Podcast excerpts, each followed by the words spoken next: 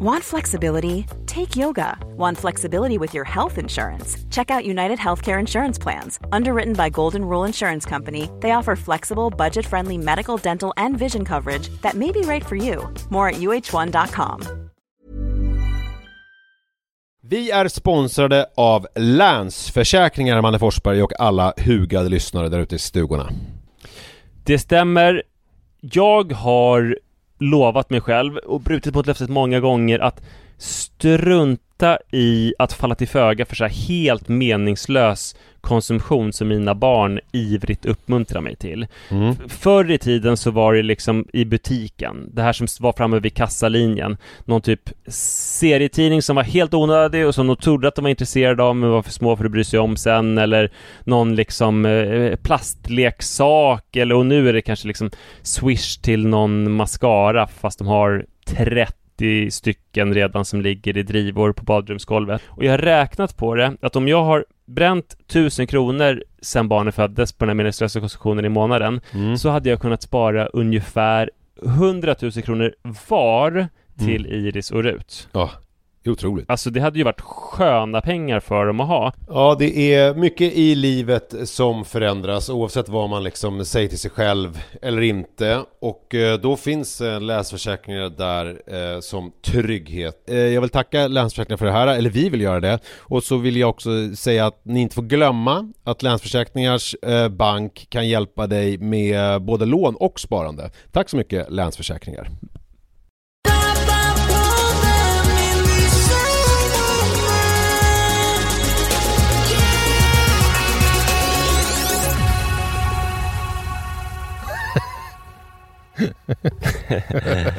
Okej, Okej, jag får väl hälsa välkomna om, om det inte händer något här. Hej och välkomna till Pappapodden Semesteredition 23. Um, ehm, vi sitter i varsin bil och jag är i Stockholm för en gångs skull, fast inte länge till. Om några timmar åker jag tillbaka till Roslagen. Hur är läget? Det är kanon. Jag är också i Stockholm. Eh, Jag har förflyttat mig till min eh, sedvanliga plats eftersom de håller på och byter ut lyktstolparna på min lilla Lysviksgata så låter en jävla massa där. Så nu är jag utanför en eh, skola, Farstängsskolan, där jag står med bilen och eh, ja, lärarna börjar väl titta konstigt på mig eftersom det ser ut som att jag står och tittar in på skolgården på eleverna.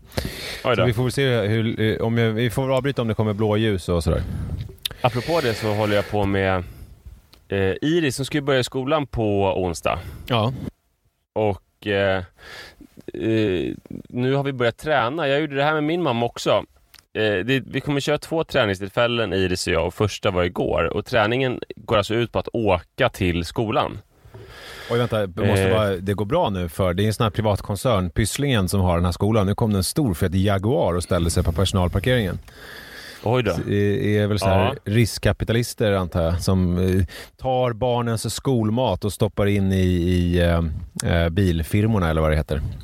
Det där, tänk, det där var ett mysterium för mig när jag gick på, i skolan. Att vissa lärare verkade så jävla rika och vissa verkade inte rika alls. Tänkte jag, de måste ju, så bra kan de inte vara på löneförhandla. Utan, eh, men sen så kom jag på att de kan ju ha ärvt pengar och ha rika partners också. Ja exakt, det är ju så är det. en kvinna som parkerade på skolgården på nämnda Adolf Fredrik som hade någon sådär, alltså det var inte ens Jaguar, det var någon ännu lyxigare bil. Fast nu måste jag säga till, Eh. till eh, Pysslingens försvar att det här var uppenbarligen en mamma som skulle lämna sin dotter. Som, eftersom man har en Jaguar så får man ställa sig hur som helst. Så hon ställde sig på personalparkeringen och gick in med sin dotter. Okej, ja Mm. men vad bra. Eh, jo, eh, Iris och jag börjat träna på att åka till skolan. Mm. Det är för att det är ju ganska långt bort, eller väldigt långt bort. Jag tyckte rätt synd om henne när vi gjorde den här övningen igår. Eh, det är också taskigt för att när jag gick på AF så bodde jag ju så otroligt mycket längre bort. Alltså jag tror jag kan, Iris bor väl 9 9-10 kilometer från skolan kanske. Jag bodde nog åtminstone 15 kilometer från skolan. Ja. Ännu mer, nästan två mil från skolan. Men ändå gick det snäppet fortare för mig för att jag eh, hade pendeltåg Ja, som går i expressfart Mm. genom olika förorter. Där. Mm. Eh, så igår då så Det var ju För vi japanska höghastighetståg på din tid också, så att de gick väl i Ja, det det. närmare 500 km i timmen genom eh, eh, Älvsjö och, och, och Stockholm södra. Ja, men jag minns det, att, så är det väl kanske än idag, för att li, nu går det lite långsammare tror jag, för att nu finns ju Årstadal, en nybyggd och sådär. Årstaberg. då, Årstaberg, Mm. ja. Då så tog det 13 minuter från Stuvsta till eh, eh, T-centralen. Ja, just det. Och det är ju ändå ganska stor sträcka som det där tåget tillryggalägger då. Gud ja. Eh, att åka från Mälarhöjden till Centralen tar typ 18 minuter. Mm. Och det är en mycket kortare sträcka men 5000 stopp. Så den hinner aldrig ens få upp farten. Eh, men det, det är stor grej att göra för jag minns det så tydligt eh, när jag övade på det här med min mamma. Och vi gjorde det från min mamma som jag lärt mig sättet att man åker en gång in till stan eh, tillsammans Mm. och är väldigt uppmärksam och föräldern berättar här kan det gå fel och här ska man tänka på det och sådär. Och sen så kommer man till skolan och sen åker man hem. Och man längtar efter nästa övning för det är att man ska åka helt själv och föräldern är bara med liksom 30 meter bakom. Mm. Eh, så inför alla som ser en så tänker de oj, där är ett inte så stort barn som åker omkring här i stan helt själv. Just det. Och så tänker man wow, de tror att jag åker helt själv. Sen inser man om några dagar kommer det vara min verklighet. Ja, just det. göra varenda jävla dag. Ja. För Iris var det ju, och det har ändrats en del sen jag gick också för att eh, när jag gick i skolan så fanns det två bussar från eh, Vasagatan. Ja. Eh, utanför McDonalds där gick 47an och 53an. ja, just det. Så de hoppade man på. Man behövde aldrig vänta länge som jag minns utan de, de, de gick i skytteltrafik och eh, så slapp man begagna sig av apostlahästarna. Men nu har de försvunnit. Nu är det någon nattbuss till Sundbyberg där istället och de 47 och 53 verkar inte finnas alls. Så eh, nu fick Iris istället gå. Jag tyckte rätt synd om henne för det är nog en promenad på 10 minuter där när hon redan har åkt långt. Men vadå, det Eh, måste, men finnas, det måste finnas bussar fortfarande, bara att de går någon annanstans ifrån. Nej.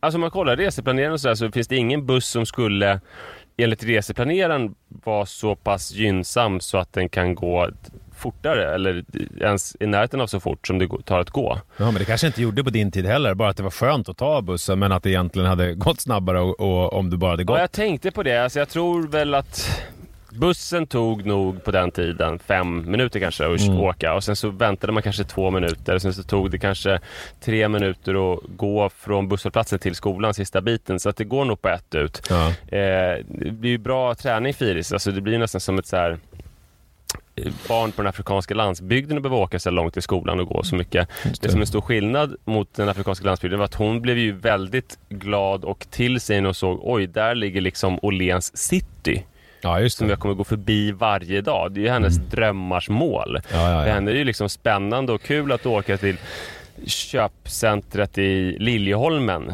Eh, men liksom i, an, på andra sidan regnbågen finns Åhléns city. Alltså hon kommer ju bli en stadsunge. Men det är ju en stor skillnad. jag var ju med om samma och det har jag berättat om i podden tror jag. Så jag kan väl lite summariskt bara redovisa för hur jag lärde mig att åka till skolan själv. Det var ju med pappa. Först så följde han med på buss. Sen så var det samma sak igen. Att, han, att jag gick på själv och han var med på bussen. Sen var det ju sista steget. Det var ju att han åkte efter bussen med bil. Eh, Ja, ja, ni, men ni körde tre steg. Fan. Ja, Han var lite bättre förälder kanske än, än jag och min mamma. Som jag vill minnas det. Men sen så är det ju också Mm. så att jag övningskörde med pappa och fick ju nästan inte körkort för att jag körde på gränsen till för defensivt, eh, tyckte uppkörningsrätten. Så att det kan ju vara, man kan ju också köra lite mer Lis eh, föräldrars taktik att när Lis, första gången Li övningskörde så, eh, så körde de ut motorvägen och eh, hennes pappa sa ja nu, nu är det bara att köra. Ja.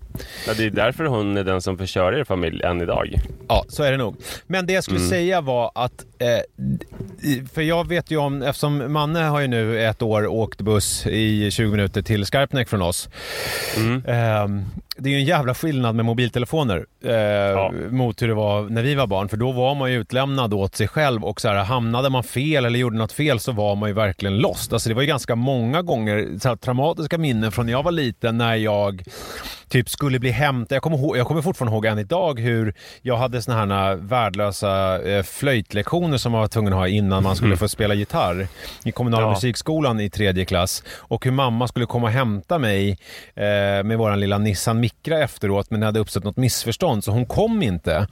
Eh, och alltså min handlingsförlamning och panik, jag stod ju liksom och hulkade på den här parkeringen istället för att göra som jag alltid gör, alltså det vill säga gå bort till busshållplatsen och åka bussen hem som jag gjorde varje dag. För det var ju så här, Mm. jag hade ju bestämt, vi hade bestämt att hon skulle komma men hon kom inte och då blev jag också orolig, har det hänt någonting? Och jag kommer ihåg den här alltså, totala uppgivenheten och att jag gick in i skolan och lyckades leta reda på någon lärare och fick ringa hem.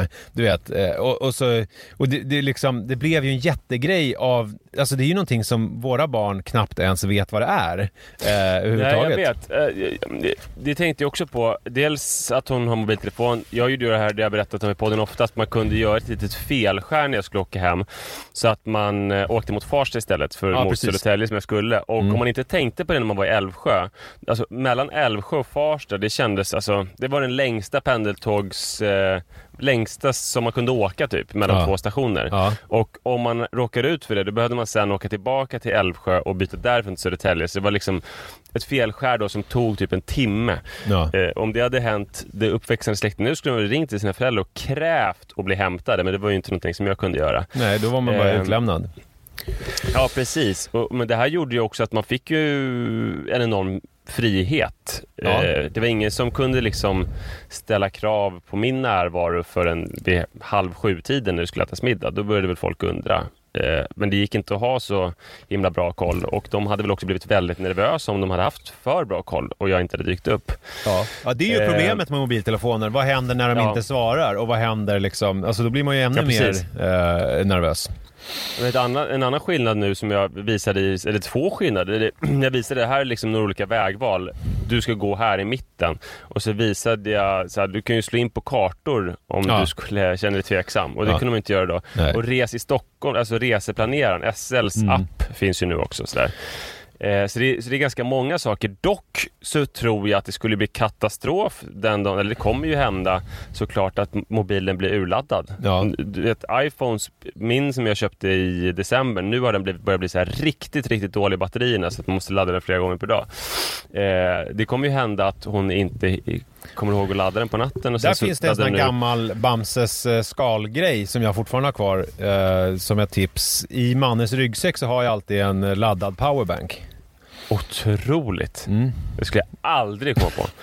eh, Gud, vilken grej. Eh, ja, men för att jag tänker, vi var ju ändå duktiga på, jag minns någon gång när jag var ute på någon joggingtur som kanske 11-åring eh, och tappade bort mig. Då fick man ju eh, ringa på i något villakvarter Ja. och be att få låna telefonen. Ja. Det var liksom en vanlig grej att barn ringde på, inte för att sälja jultidningar eh, utan för att de behövde låna telefon. För de var helt lost någonstans. Va- Vanlig grej att 11-åringar som är ute och joggade plingade på dörren. Ja. Det händer ju flera gånger per kväll när man satt hemma i goda ro. ofta, minns i alla fall att det var ofta som folk behövde låna telefonen. Alltså att barn var ute och gick och kan jag låna telefonen? Man det satt, hände ju. man satt där i, i 40-årsåldern med sin pipa och åtnjöt ett eh, avsnitt Ja, av precis. Scally. Kommer du ihåg Scally?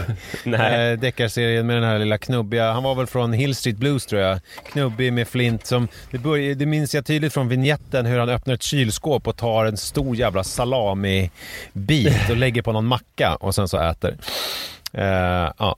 Eh, man sitter Ja, och så blir tittar det på det. större när man ringde Hela på det. Nej, men jag tror att för Iris skulle det vara jätte, jättesvårt och otroligt pinsamt att, att be någon om hjälp för att hon är så otroligt ovan vid det. Ja, ja det, är- det är jag nu- helt övertygad om.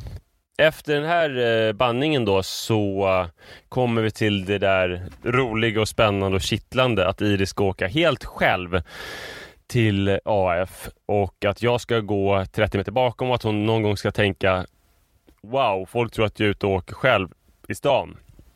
Och så kommer hon inse Va? På onsdag och fem år fram kommer det vara min verklighet varje dag. Jag kommer göra det på riktigt. Men vet du om hon kommer känna det här eller är det du som projicerar dina egna eh, känslor på henne? Hur du kände? Ja, men hon och jag är så jävla lika. Mm.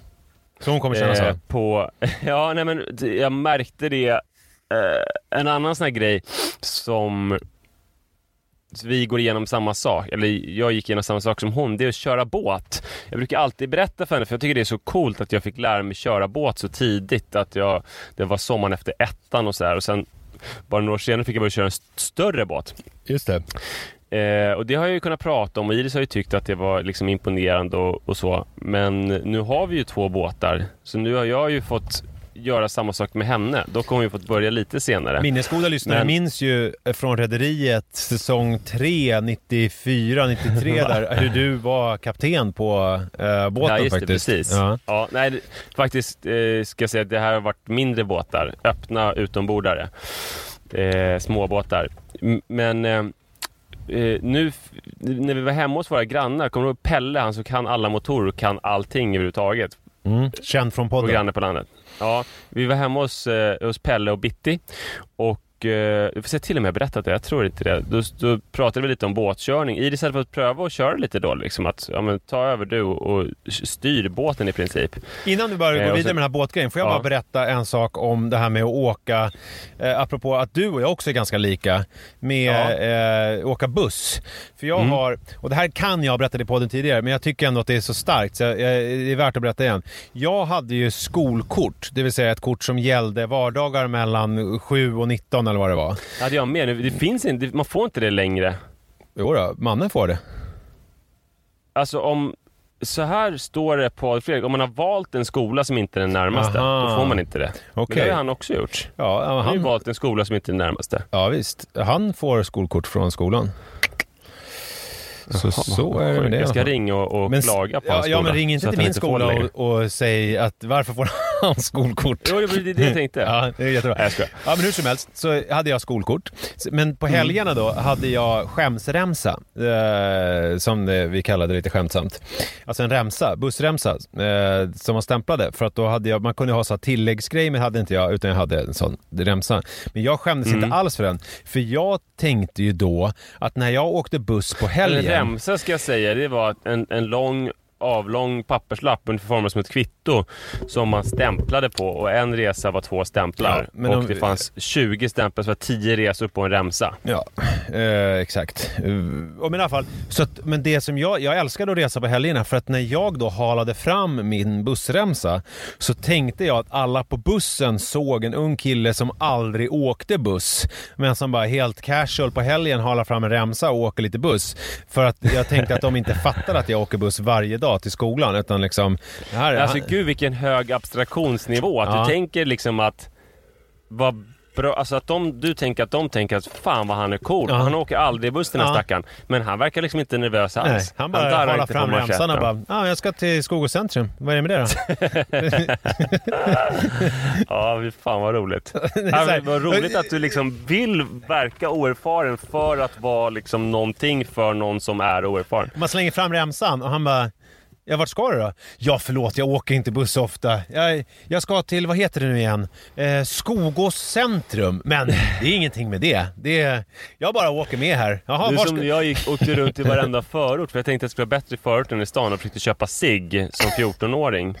Eh, och så frågade hon lägg så sa jag, äh, jag brukar inte riktigt släpa omkring på lägget längre. så, som enda skälet till att ha lägg var att man skulle köpa sig. Så äh, jag behöver inte det längre. Nu jag liksom, det, var, det var för jobbigt. Det får ligga en byrålåda hemma under. Det är så tydligt att jag är över 18. Vad roligt. Eh, men jo, men i alla fall med båten då så, så sa Iris på, på den här fikan att ja, men jag kan ju köra båt, Mm. typ. Och då var jag en eh, riktigt gammaldags eh, vidrig eh, farsa efteråt som sa till henne att Iris, du kan inte säga att du kan köra båt där du inte ens vet hur man chokar. Mm. Eh, och så blev hon jätteupprörd över det, men så sa jag att det kräver eh, jag sa tio lektioner, det blev aldrig, men jag sa att det kräver tio lektioner eh, innan du kan säga att du kan köra båt. Ja. Och då ville hon ta tre båtlektioner redan samma dag. Och sen några dagar senare så skulle hennes eh, kusiner komma. Och då hade vi väldigt stor praktisk användning för två båtar, för de är ju, alltså det var Mo och Martin som kom med fyra barn. Ja, just det. Eh, och, och massa packning så att vi behövde två båtar Ett helt helt enkelt. cirkussällskap. Ja, alltså man hade kunnat göra så att man hade hämtat ett gäng och kört kortaste vägen till fastlandet. Men det var bra med två båtar. Så Mm. då intensivtränade jag Iris så att hon skulle kunna göra allt med båten. Eh, hon skulle kunna då starta båten från brygga, göra loss sig, eh, köra iväg, lägga till, som är det svåraste av allt, hämta upp folk och lägga till vid vår brygga igen. Ja, jag var ju med lite grann i, det här. i, det här, i de här lektionerna. Jag var ju med eh, någon av de här lektionerna. Ja, när jag ja var precis. På var hon under, eh, under utbildning. Mm. Och eh, jag skyndade på den här processen väldigt mycket och jag gjorde det då delvis för den praktiska nyttan. Eh, men jag menar, det gick ju att lösa på andra sätt. Det absolut största var att jag förstod att vilken jävla grej det skulle vara för henne att kunna göra det här, att stila inför kusinerna och att skjutsa sin tre år äldre kusin i en båt det. tio minuter bort. Ja.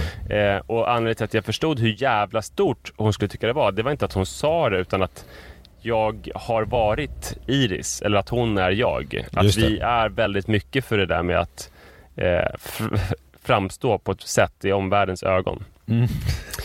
Och det blev ju en väldigt det, stor succé. Och det är en sida som du, den, den har du inga problem med att bara... Dela med dig. eh, eh, nej, dela med mig men också, det är en sida hos henne som du, den har du inga problem med att liksom elda på utan förstärka. Ja, det där är ju jävligt tveksamt egentligen, men eh, men ja, jag kan inte låta bli att få se henne så, så lycklig. Plus att det finns väl, det är väl bra att kunna köra båten någonstans. Ja, ja, nej men du, du lever ju också upp, alltså, för du är ju fortfarande samma manne så att du, det är lite som Ja. när, eh, jag kan uppleva när Jojo blir så oförställt glad när han får nya kläder. Eh, och, och i och för sig också nya saker i största allmänhet. Och att den glädjen som han känner, den känner man ju till viss del själv också. Alltså man, man får ju Mm. den, eh, så att det är ju liksom, eh, det är väl samma sak för dig där, att när hon blir sådär otroligt lycklig över att få göra det där med kusinerna så känner ju du lite samma känsla. Ja, så är det.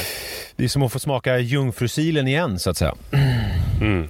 Ja, alltså vara Den barn och bli, det här vara barn och lajva vuxen. Det är ju det man vill Mm. göra ju. Mm. Och sen så är man ju vuxen på riktigt, då är det ju svårt att göra det på samma sätt. Men det kan man göra med sina barn. Ja. Men det är en annan historia. Vad var vi nu då? Kusinerna, hur gick det? Nej, vi, det var ju färdigt där. Ja men hur gick det bra då allting? Alltså hon körde dem och så? Det var inga konstigheter? Ja, ja. Eh, nej, men det, det, det blev exakt så eh, bra som man hade hoppats. Att hon la till skitsnyggt och att eh, äldsta kusinen där såg väldigt eh, imponerad ut och så. Och att Iris var fullkomligt glädjestrålande.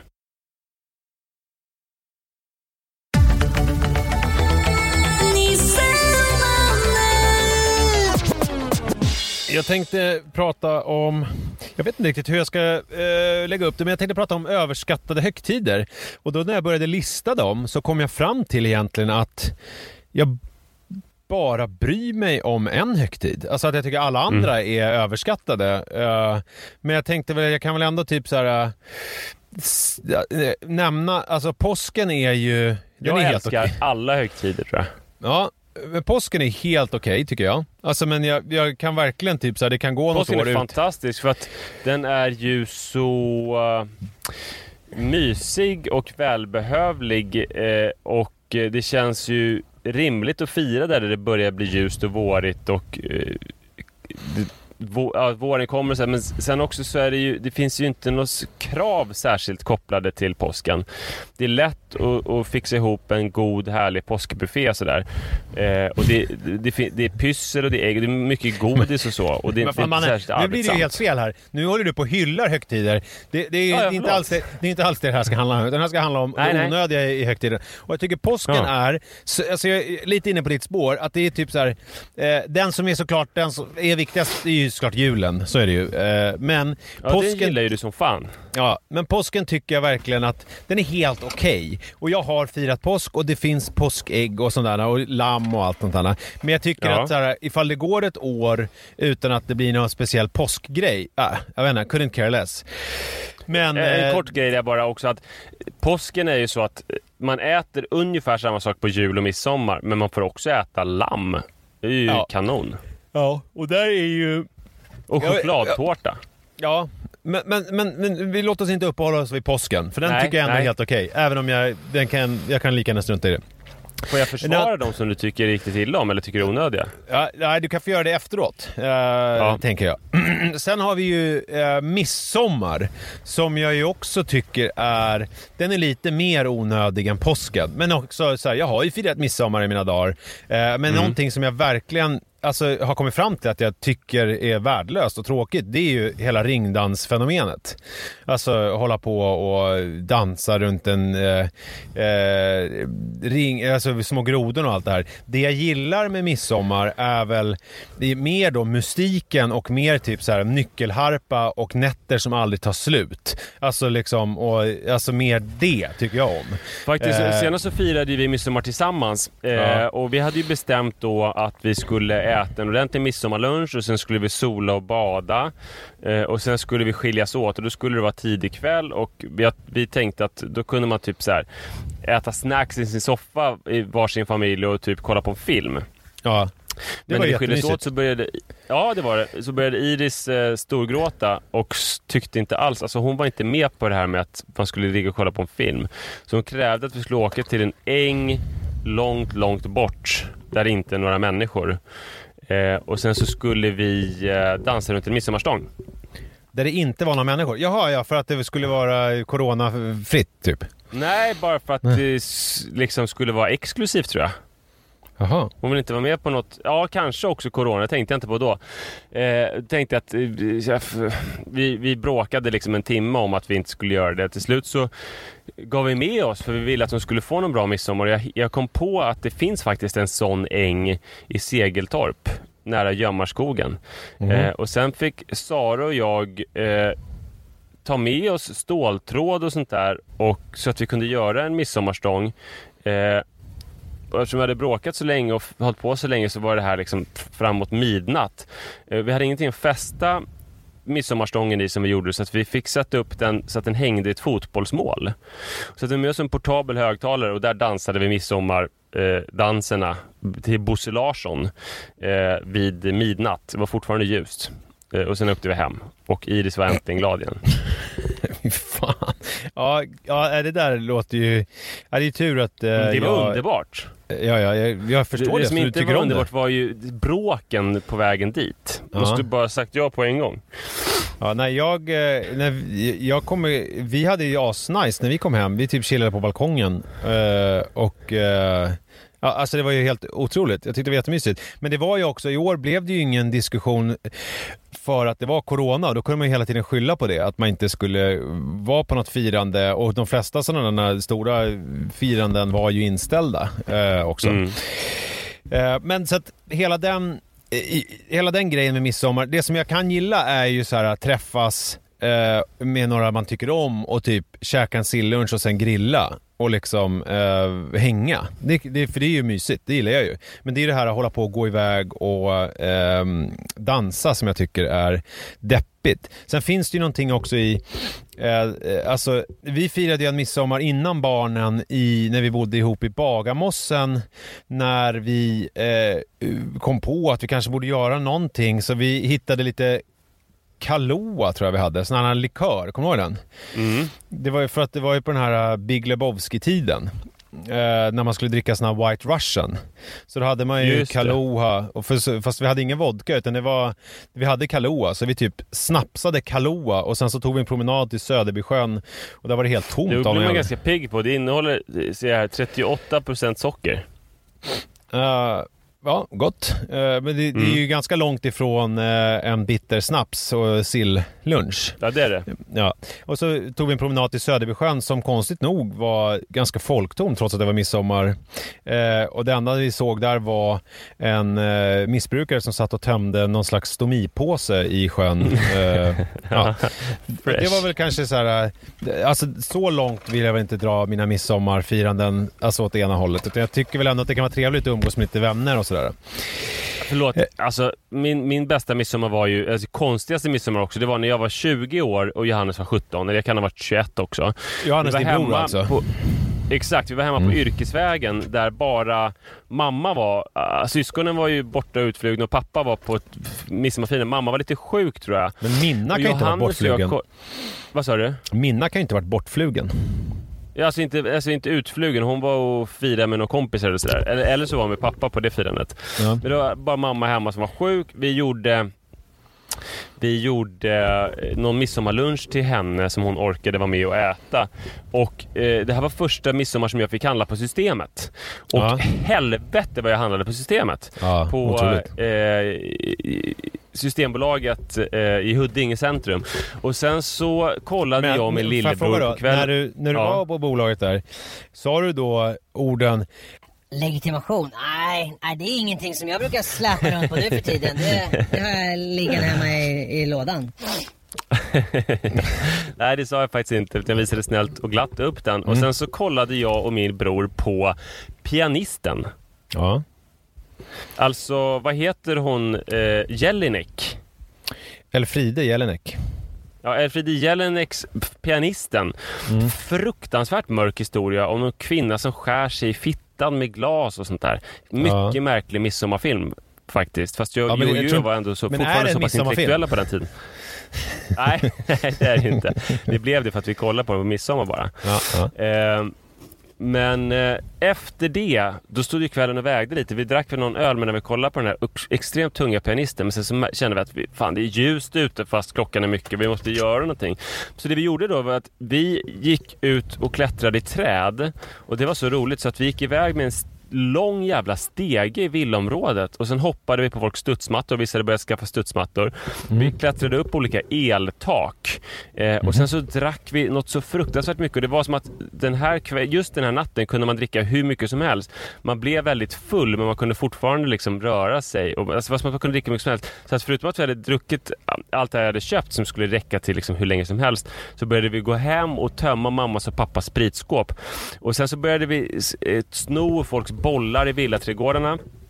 Och sen så hittade vi en kundvagn eh, och så hade vi den här stegen. och sen klockan fyra på natten så tyckte vi att det räckte. Nu skulle vi gå och lägga oss. Och sen så gick vi på grusgången nere i vår trädgård. Och det var ju Ja. ett fruktansvärt oväsen, tänkte inte vi på. Ja. Att släpa en kundvagn på, på, på gruset Och en på tomten. Ja, och en stege. Men mamma vaknade av det och det här var liksom den värst, hemskaste synen hon har sett i hela sitt liv. Hon kunde inte somna om utan hon roade sig med att börja samla ihop alla tomburkar och flaskor som hon hittade för att kunna katalogisera hur mycket vi egentligen hade druckit. Hon kom fram till att det hade räckt till liksom att döda sju stycken fullvuxna elefanter. Då hade hon ännu inte hittat det som vi hade drällt omkring och slängt, slängt på marken och flaskorna som vi hade kastat mot bara någon vägg i Stuvsta. Så, eh, så att hon var, så när vi vaknade upp nästa morgon, for- fortfarande då, man kommer inte ihåg det där med mamma. Nej. Så fort, man vaknade upp och bara med värme, glädje, kände vilken jävla natt. För det var så Ja. roligt att vara ett litet barn, alltså så, göra pojksträck samtidigt som man är en vuxen som får dricka hur mycket sprit man vill. Den kombinationen och att det var ljust var ju liksom helt otrolig. Ja. Och det var också så att, att jag ringde till min pappa och talade in ett eh, glad midsommarmeddelande. Och jag Ja. sa så här, jag är nog, f- jag är nog förpackad, han kommer, eh, jo, jo, jo, men han kommer ändå bli glad. Det, eh, det som räknas är att man bryr sig, spelar ingen roll om man är lite packad, gör det bara. ja, det var en jävla bra midsommar, utom med mamma. Annars var det faktiskt min bästa Men, midsommar men var mamma missnöjd då dagen efter? Men hon var hon panikslagen. Okej. Alltså hon var inte bara missnöjd utan hon var alltså förtvivlad. Hon var förtvivlad. Hon var inte arg eller besviken, hon var förtvivlad verkligen. Så det var hemskt.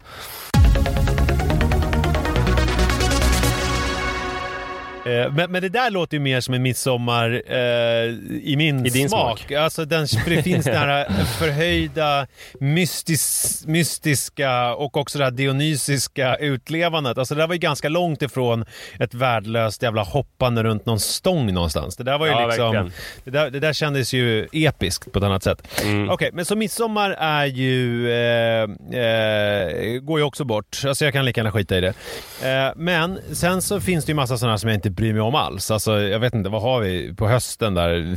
Sådana här Mårten Gås och sånt som man firar nere i Skåne. Men det har jag väl aldrig gjort. Eh, Kristi flygare, alltså Kristi himmelfärd, pingst, eh, national, alltså svenska flaggans dag. Det finns ju massa sådana här som jag inte ens eh, orkar bry mig om överhuvudtaget. Nej. Eh, men sen så finns Allhelgona tycker jag är fin. Allhelgona är fin och där är det också, det enda vi har då det är ju att vi går till Skogsträdgården eh, där det är så här mörkt som det är då och alla ljus som är tända. Det är ju faktiskt också Mm. härligt. Det, finns ju något, eh, det är också döden, det är nice. Memento mori, det, ju- det Mm. finns ju något i det. Eh, men nu ska jag komma fram till det som jag skulle komma fram till och där vi är just nu. Alltså den mest överskattade fucking jävla grejen, högtidsprylen överhuvudtaget, det är ju kräftskivan.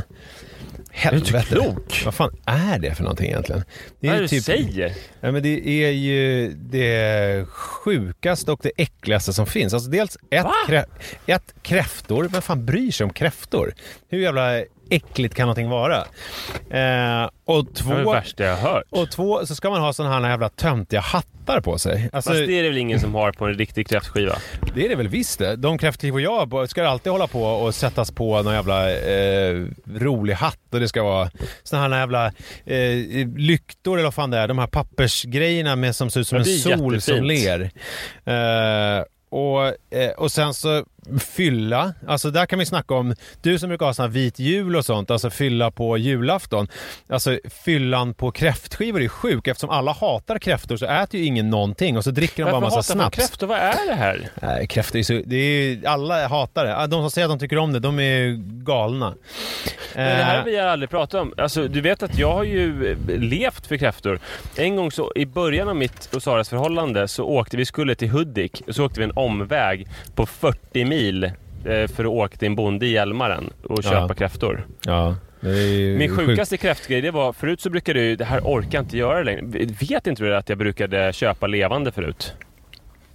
Eh, det, jag, har du berättat det så har jag liksom bara låtit det rinna Nej, ut eftersom jag tycker det är så äckligt. När jag, när jag tröttnade på att åka till Hjälmaren och köpa kräftor så hittade jag på annons en lirare som sålde typ varje lördag som åkte upp från Hjälmartrakterna och sålde levande signalkräftor. Men vad är det eh, med i Hjälmaren? är Hjälmaren, har de bra kräftor eller?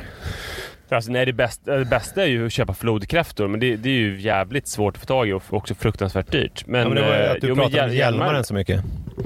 Ja, nej men bara för att eh, jag hade någon pusher där förut. Alltså annars så, pappa och jag hade också förut en björnjägare som sålde flodkräftor i Hälsingland. Men sen eh, var det, det var lite svårt att få tag i ändå. Hade han samma Eh, alltså jaktteknik när han jagade björn som när han jagade kräftor? Nej men eh, flodkräftor är ju grejen men signal är också en grej. Eh, det här har jag ju vuxit upp med att pappa och jag åkte och köpte kräftor och eh, att eh, de har ett så här speciellt klickande läte och sen så krass, de kryper på varandra och gör ett klickande läte och Ja. sen är det kräftor som alltid rymmer i bilen. Eh, Ja. Så jag har varit med om att man ska eh, trycka på brom, bromsen och sen så råkar man krascha en levande kräfta under.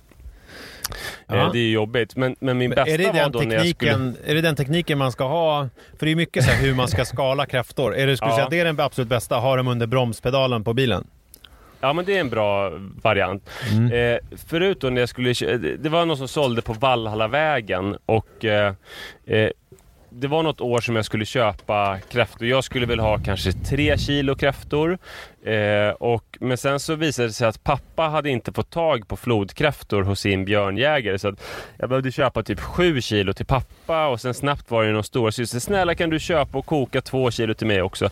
Så att det blev 12 kilo kräftor som jag skulle köpa. Levande i en låda. Och det var innan jag hade bil och körkort. Och eh, eftersom jag bodde i en liten lägenhet skulle jag koka hos mamma och pappa.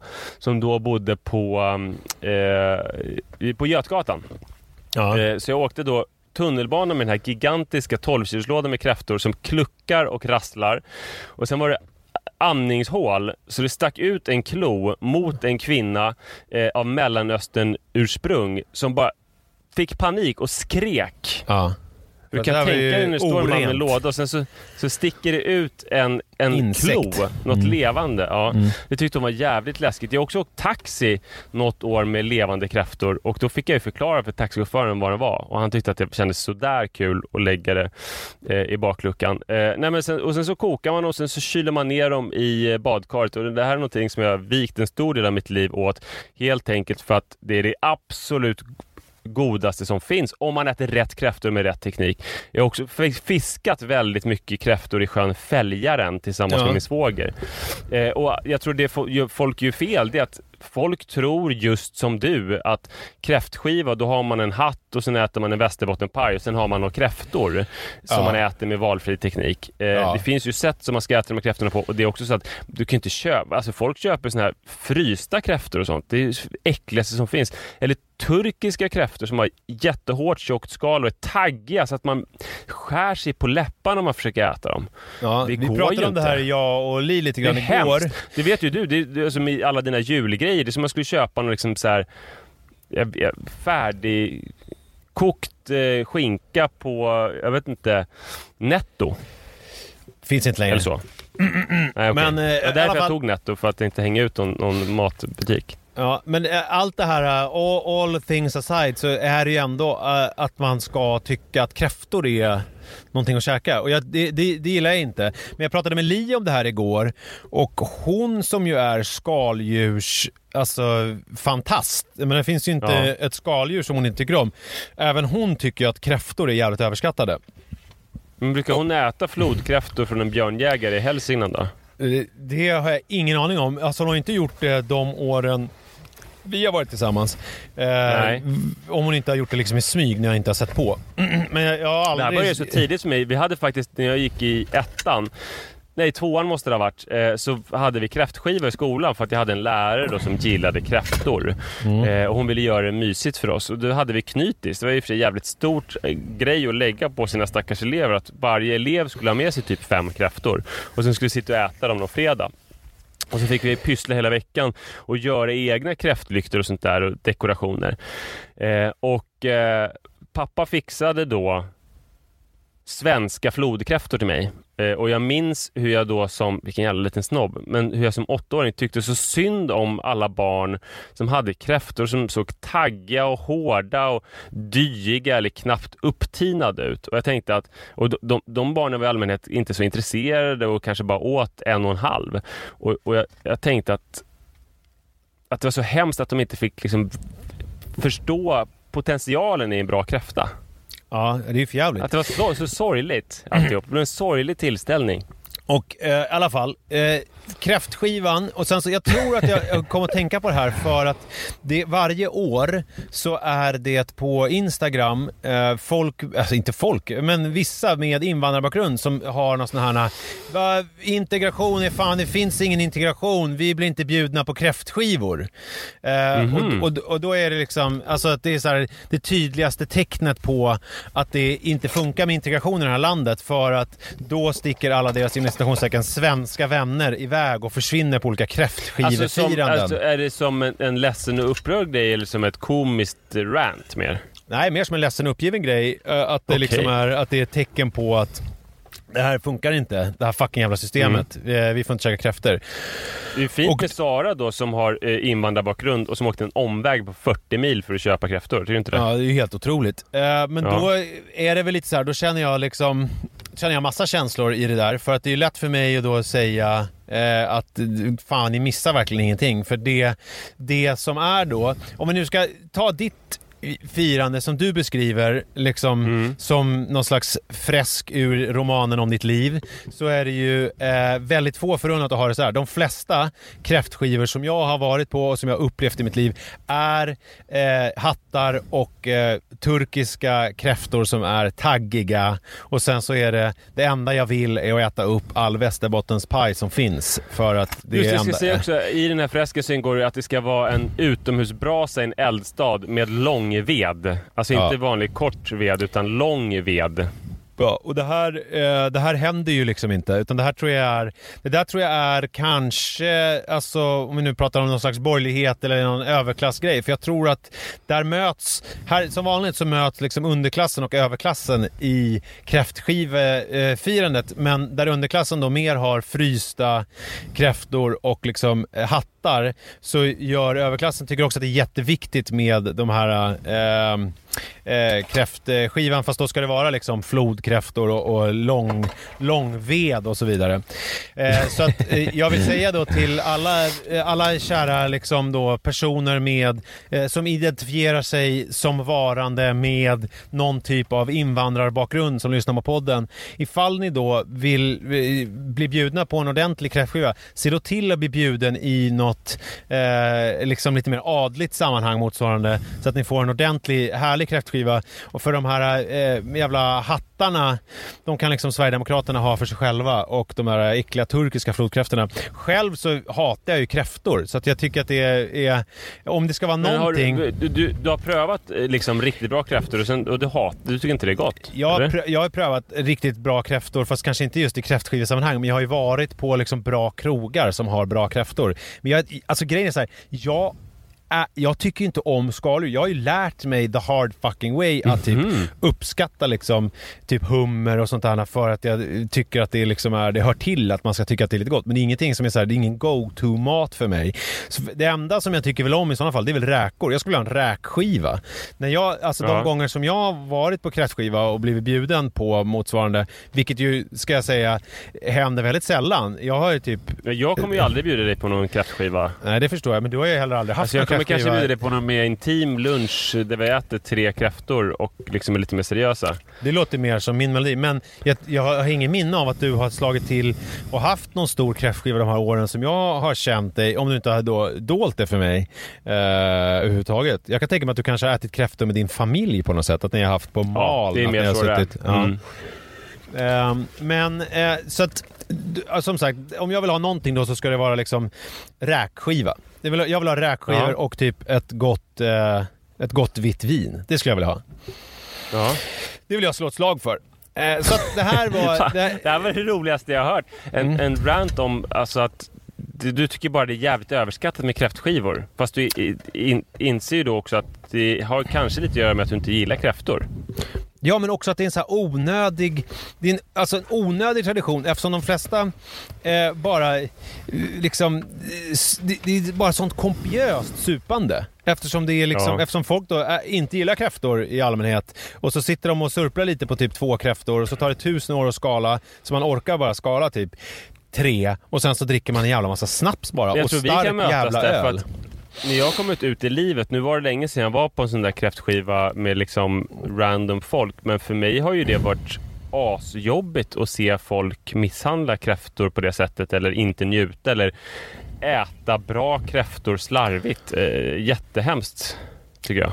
Alltså då är det ju, du, vi har ju lite olika... Jag kan inte vara på sån där kräftskiva heller som du pratar om. Nej, så att då är, vi har ju egentligen samma åsikt, men lösning, du vill ta tillbaka kräftan och göra det liksom den goda kräftan. Jag känner så här, det här är en fucking jävla högtid som man kan skita i istället och eh, koncentrera sig på andra saker. Till exempel goda räkor som är svåra att misslyckas med.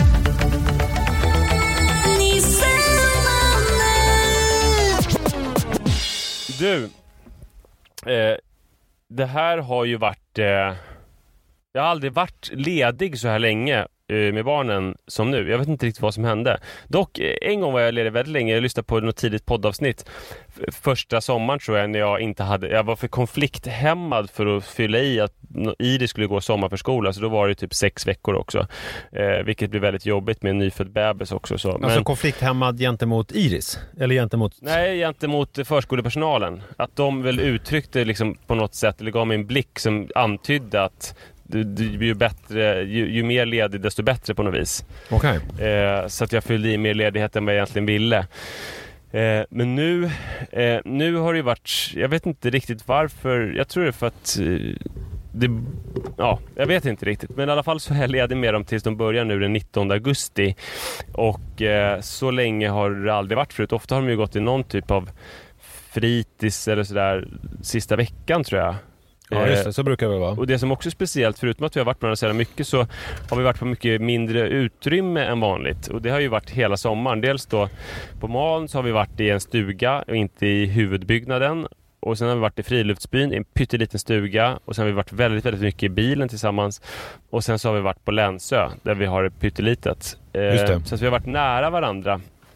Och eh, Sara har ju varit och jobbat och sådär och gjort avbrott brott i Länsövistelsen.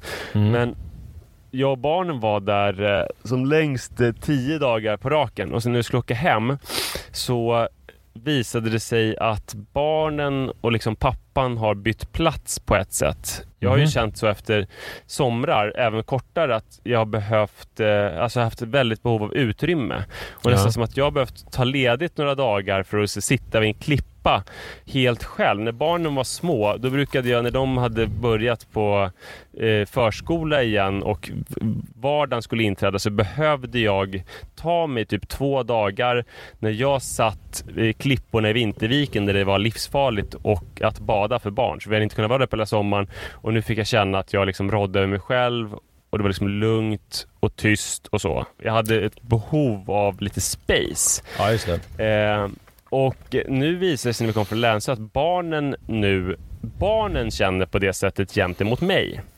Okej.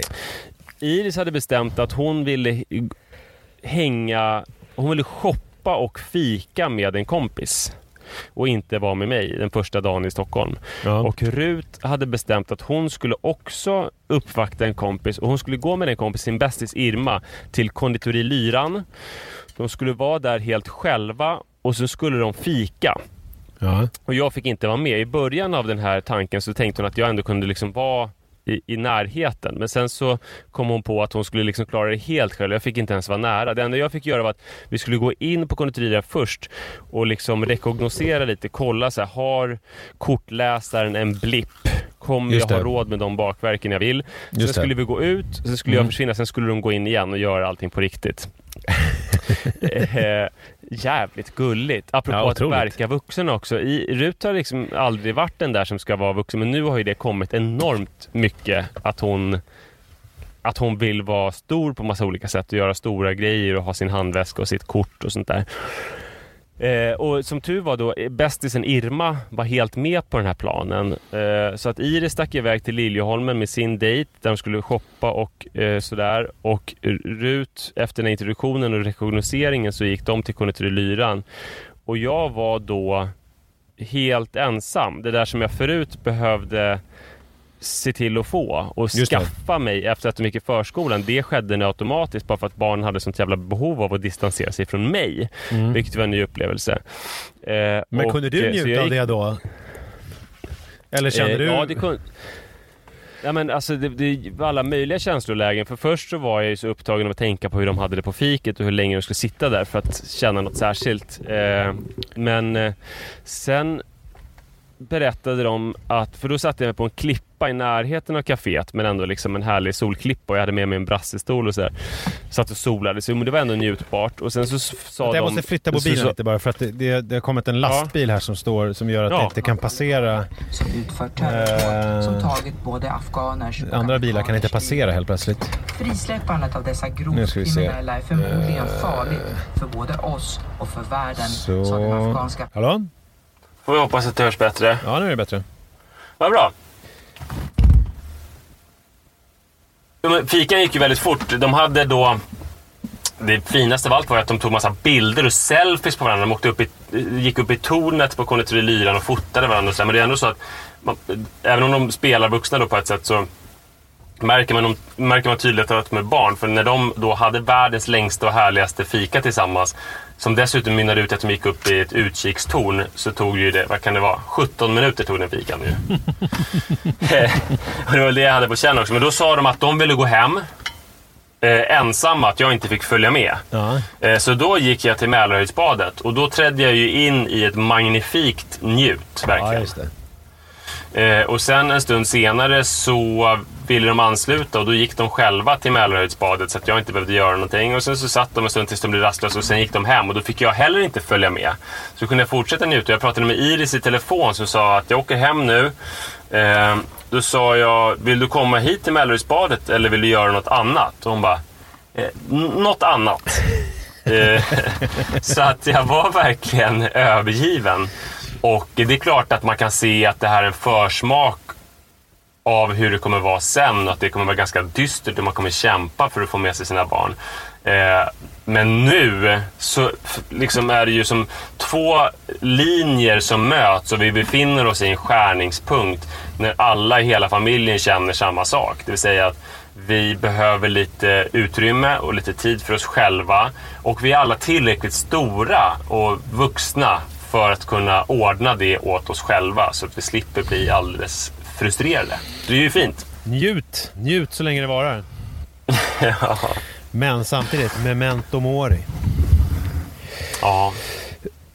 Eh, tack för att eh, jag fick prata med dig även denna vecka mannen. Det känns som en ynnest. att Ja, det känns verkligen som en ynnest att prata med dig och så himla spännande att jag får reda på det här med eh, kräftor som jag inte visste. Ja. Det här ska vi eh, jobba vidare på. Ja, jag ser fram emot att eh, bli hembjuden på lite goda kräftor. Ja, Eh, men ja, det kanske du inte kommer tycka. Men eh, Var det, var det här liksom ett konstigt sätt att säga bjud mig gärna på lite goda flodkräftor, Manne? eh, nej, nu har jag väl sagt att eh, du ska få Ja. tre kräftor. Eh, det är nog det du kommer mäkta med ja, jag tror det. Och i början som en introduktion. Och sen någon västerbottenspaj. Nej, du. Upptinad från eh, ICA Maxi. Ja, absolut. Eh, men ha härliga kräftskivor alla och så hörs vi om en vecka. Det gör vi. Hej hej! Hej!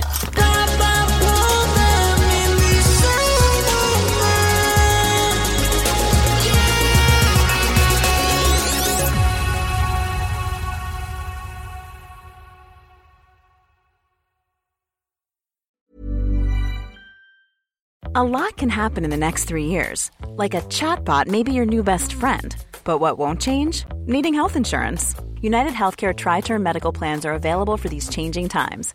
Underwritten by Golden Rule Insurance Company, they offer budget friendly, flexible coverage for people who are in between jobs or missed open enrollment. The plans last nearly three years in some states, with access to a nationwide network of doctors and hospitals. So, for whatever tomorrow brings, United Healthcare Tri Term Medical Plans may be for you. Learn more at uh1.com. Even when we're on a budget, we still deserve nice things.